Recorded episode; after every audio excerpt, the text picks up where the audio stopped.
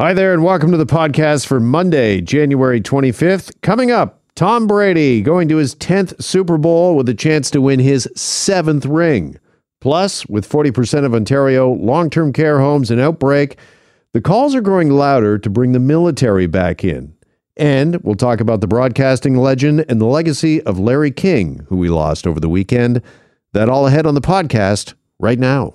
Well, the Super Bowl matchup is now set. Chiefs will take on the Buccaneers, who become the first team in history to play a Super Bowl in their home stadium, as of course Tampa Bay will host this year's Super Bowl in a couple of weeks. With a bit of a preview and a look back at what happened yesterday, here's our buddy Rick Zamperin from 900 CHML in Hamilton. He joins us here on Global News Radio, 640 Toronto. Rick, good afternoon. Hey, Jeff, how are you? I'm well, thank you. Not as good as Tom Brady, but I'm okay. I'm doing all right. Uh, Tom making it to his uh, 10th Super Bowl. And it's just really nice, isn't it, Rick, to see something finally go right for Tom Brady?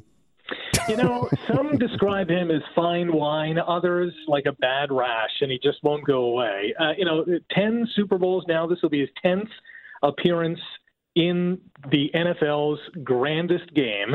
Uh, and when you look at his contemporaries, Peyton Manning, uh, Aaron Rodgers, who he beat yesterday in the NFC title game, uh, Drew Brees, another all-time great quarterback. Those guys combined went to six Super Bowls. Tom Brady himself is going to number 10. It's unbelievable. I read this this morning. How about this for an unbelievable fact? Tom Brady has played in more Super Bowls than any other team but one, which of course is the Patriots, which he took to the Super Bowl numerous times. That's insane. Isn't insane. it crazy? That and the fact that uh, when he plays in a couple of weeks, he will have played in the Super Bowl under four different U.S. presidents. First Bush, then Obama, then Trump, and of course now uh, Biden. I mean, it's just mind blowing the way this guy, you know, his longevity and the way he's been rewriting the NFL record book. And we should say two things. Number one, uh, you know, he is the, the greatest quarterback of all time. He's proved it over his 20 plus uh, year NFL career. He's 43 and still getting the job done. Um, in the same sense, football is one of the ultimate team sports that we, that we you know, we, we watch on a daily basis. So it's not just one guy. It's not just Tom Brady going out there and you know throwing eight touchdowns a game. It's it's the defensive teams he's been on. Uh, have been phenomenal. Special teams teams, especially with the Patriots, have been unbelievable.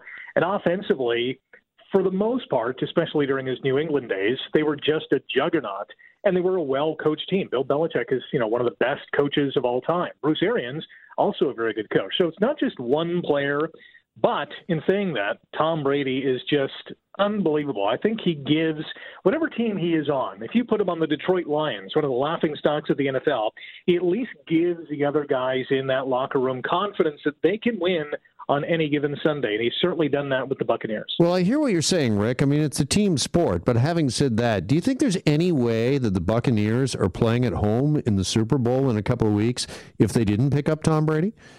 Probably not. No, yeah. I mean last year they had Jameis Winston, and he threw more than 30 interceptions in a season, and they weren't even anywhere close to a playoff spot. So, a this is the first time Tampa Bay's been in the playoffs since 2002, and the first time since 02 that they've been in the Super Bowl. So yeah, Tom Brady has a massive part in the, the success of this franchise this year. Okay, and this is really intriguing, the Super Bowl matchup, because it's a Tom Brady, the GOAT, the old guard, versus the reigning MVP and Super Bowl champion Patrick Mahomes and the Chiefs. By the way, Mahomes uh, apparently said when asked about facing Tom Brady in the Super Bowl, Rick, he said this to go up against one of the greatest, if not the greatest quarterback of all time in his 150th Super Bowl is going to be a great experience. I, I, just love that. Uh, he's obviously not intimidated. No, not at all. And he shouldn't be because Patrick Mahomes, in his own right, is one of the best QBs on the planet himself. I mean, he doesn't have 10 Super Bowl appearances or six Super Bowl rings that uh, Tom Brady has, but he is still one of the best QBs in the NFL. And let's not forget that the Chiefs are the defending champs. And, uh, you know, Patrick Mahomes is the defending Super Bowl MVP of that championship game last year. So, you know, they shouldn't be afraid. Yes, they're going into Tampa Bay. There's only going to be 22,000 fans, many of whom will not have an allegiance to Tampa Bay, although they might come game time. But as we know that the Super Bowl, you know, attracts from fans from really around the world. Although this this being the pandemic Super Bowl might be a little bit different.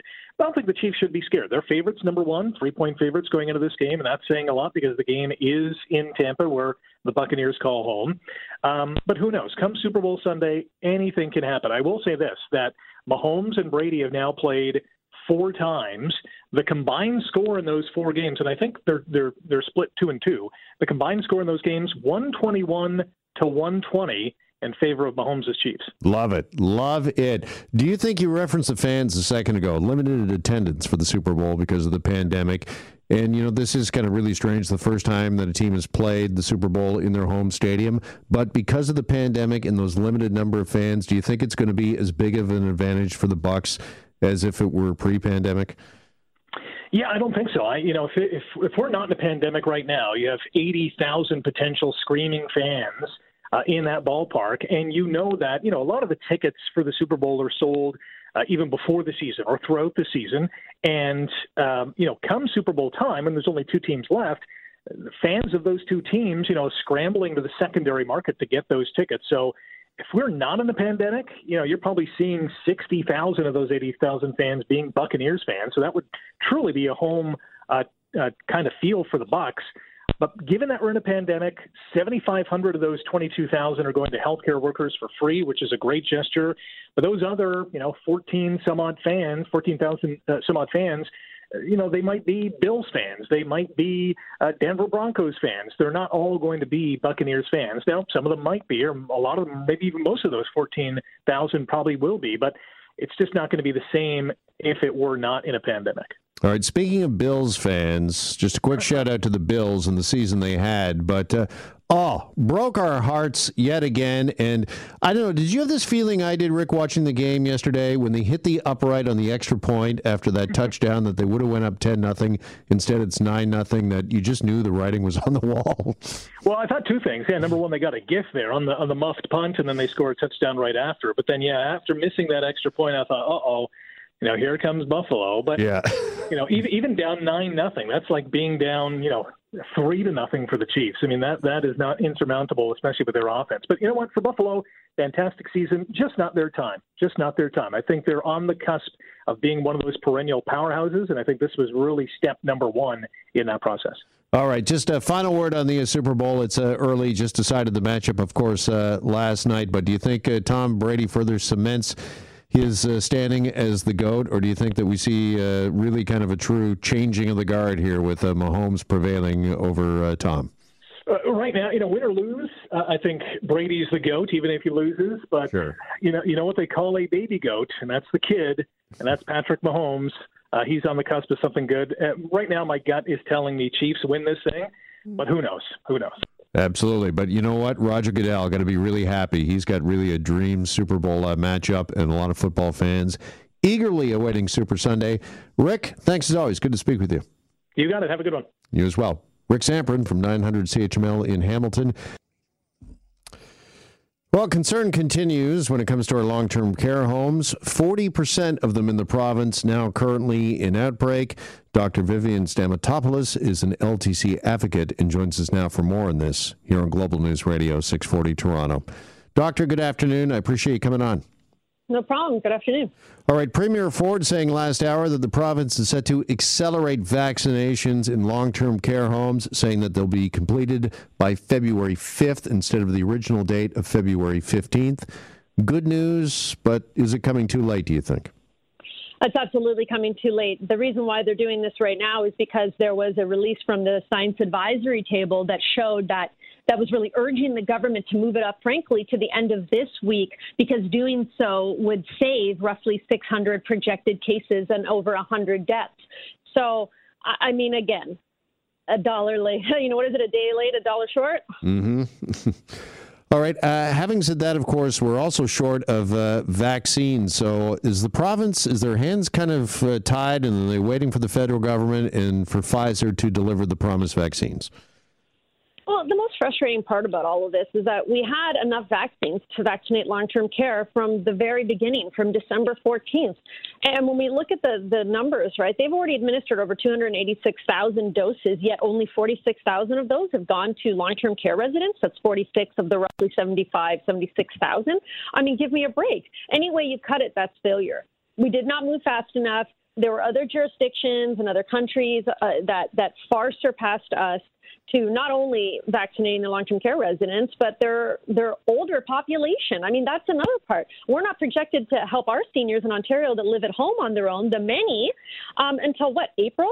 Even though that goes against the NACI recommendations to have older adults put in the first uh, phase of the vaccine rollout, I mean, we're just missing the mark on so many different areas. I want to also ask you, uh, Doctor, about Roberta Place in Barrie, which of course has been making so much news. The Premier was asked uh, once again during the press conference this afternoon, why not send in the military? He says he was told it was not needed. He didn't say yeah. who told him uh, that, but uh, what is your take on what's going on uh, there specific- specifically, sorry, and just overall in long-term care right now in the midst of this second wave? Okay, what I'm getting really frankly irritated with is people not calling out properly when they have him on the line. What I would give, I'd give my right arm to be able to be in that press room to ask him questions.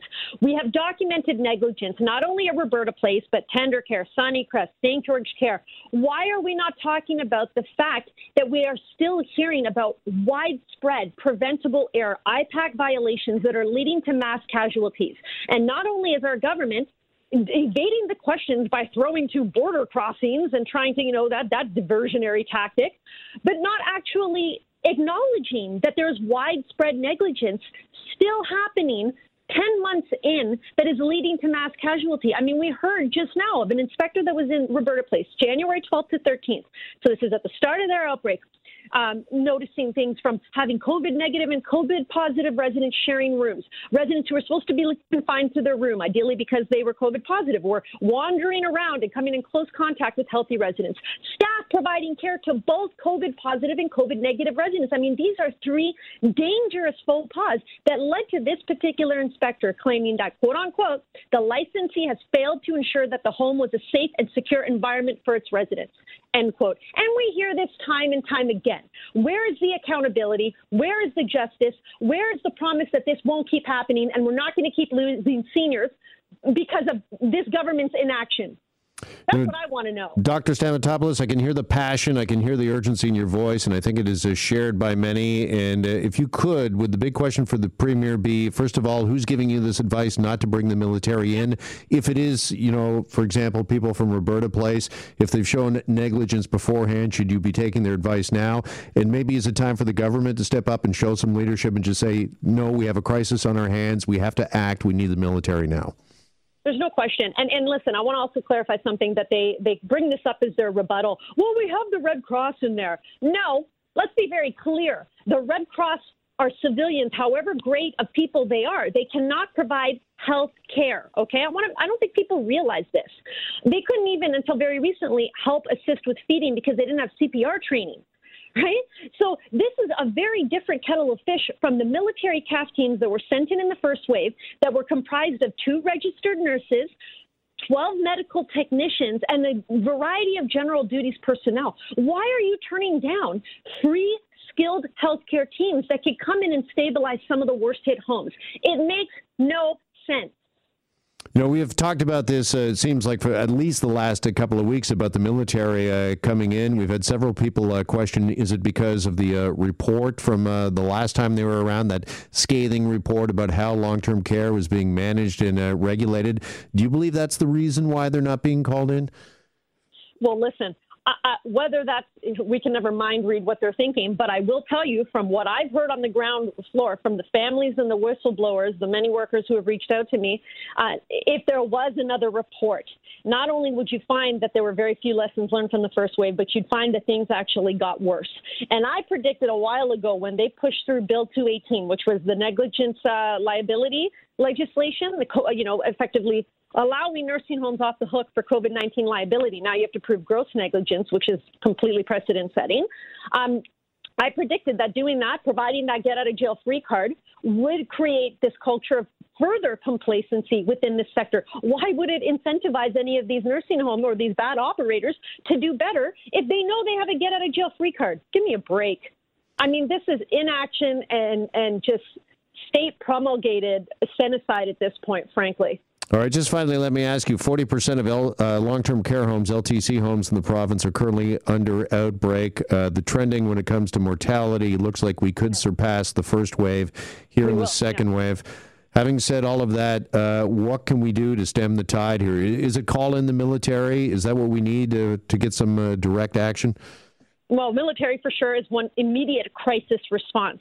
We also need to make sure we're getting more RNs, more nurses, and more PSWs in these homes. We need to make sure we're implementing infection prevention and control managers at each home, something Quebec has been doing for months, and we've been begging this government to implement. That could have prevented all of these cases that we're hearing time and time again of these very clear and, and just ridiculous IPAC violations this late into the pandemic game.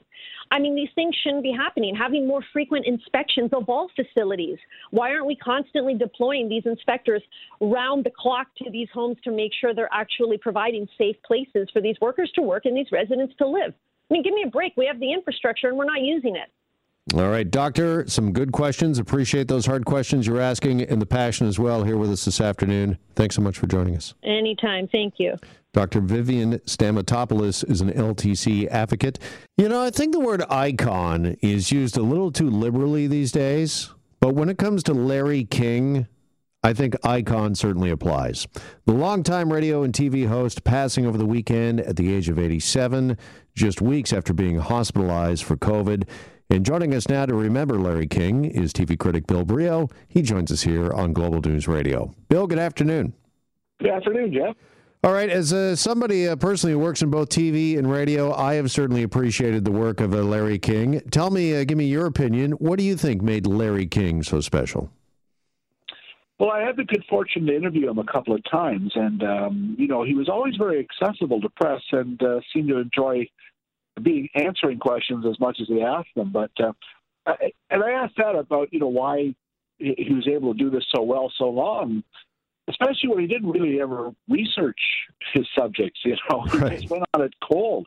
Um, and basically, he just said he, two things. One was that he never learned anything while he was talking, and the other was, you know, he was just, meaning he was a very good listener, and uh, he just had this tremendous curiosity and I think that's so important and uh, really was uh, what made him so watchable because he would ask all the questions you'd want answered.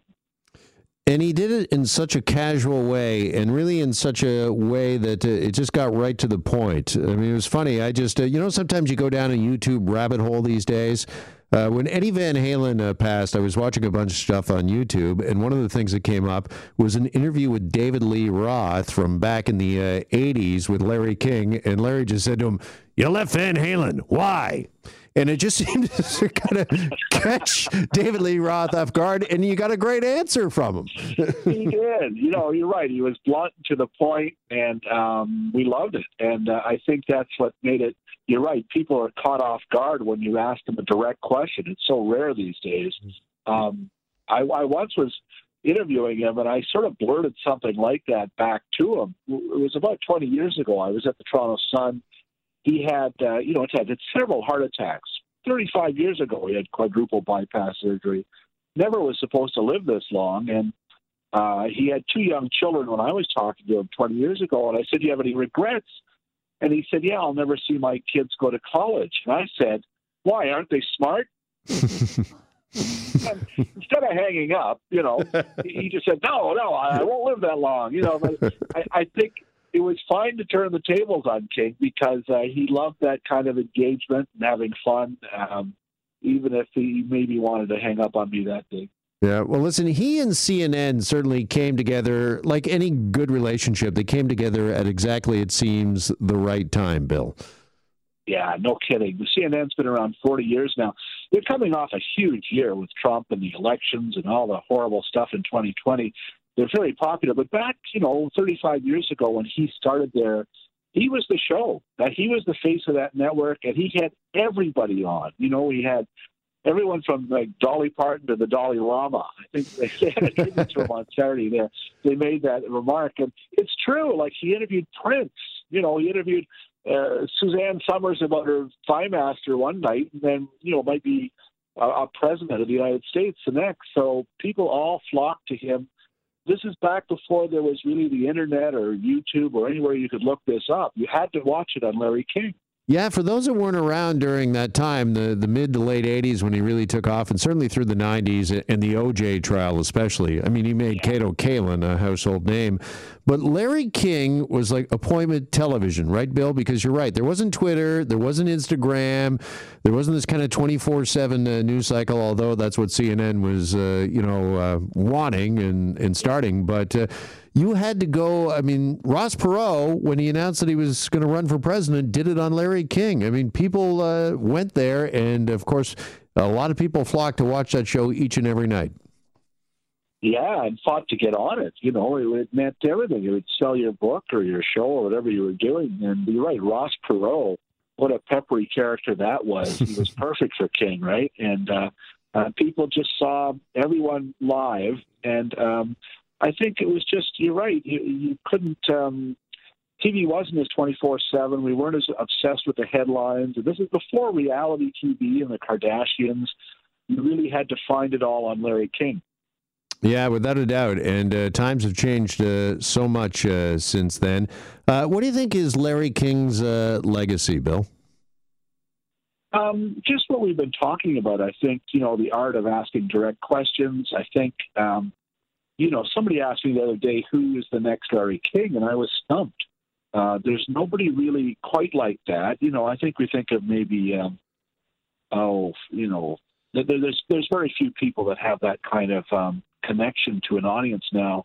Um, so I just think there is um, now that we've gone through this uh, CNN, especially all of this political headlines, we're sort of looking for diversions that are more entertaining and fun and lighter. And if there was a king now, boy, he would he would just clean up. I think because people would be fascinated to just relax and watch uh, newsmakers talk and answer direct questions.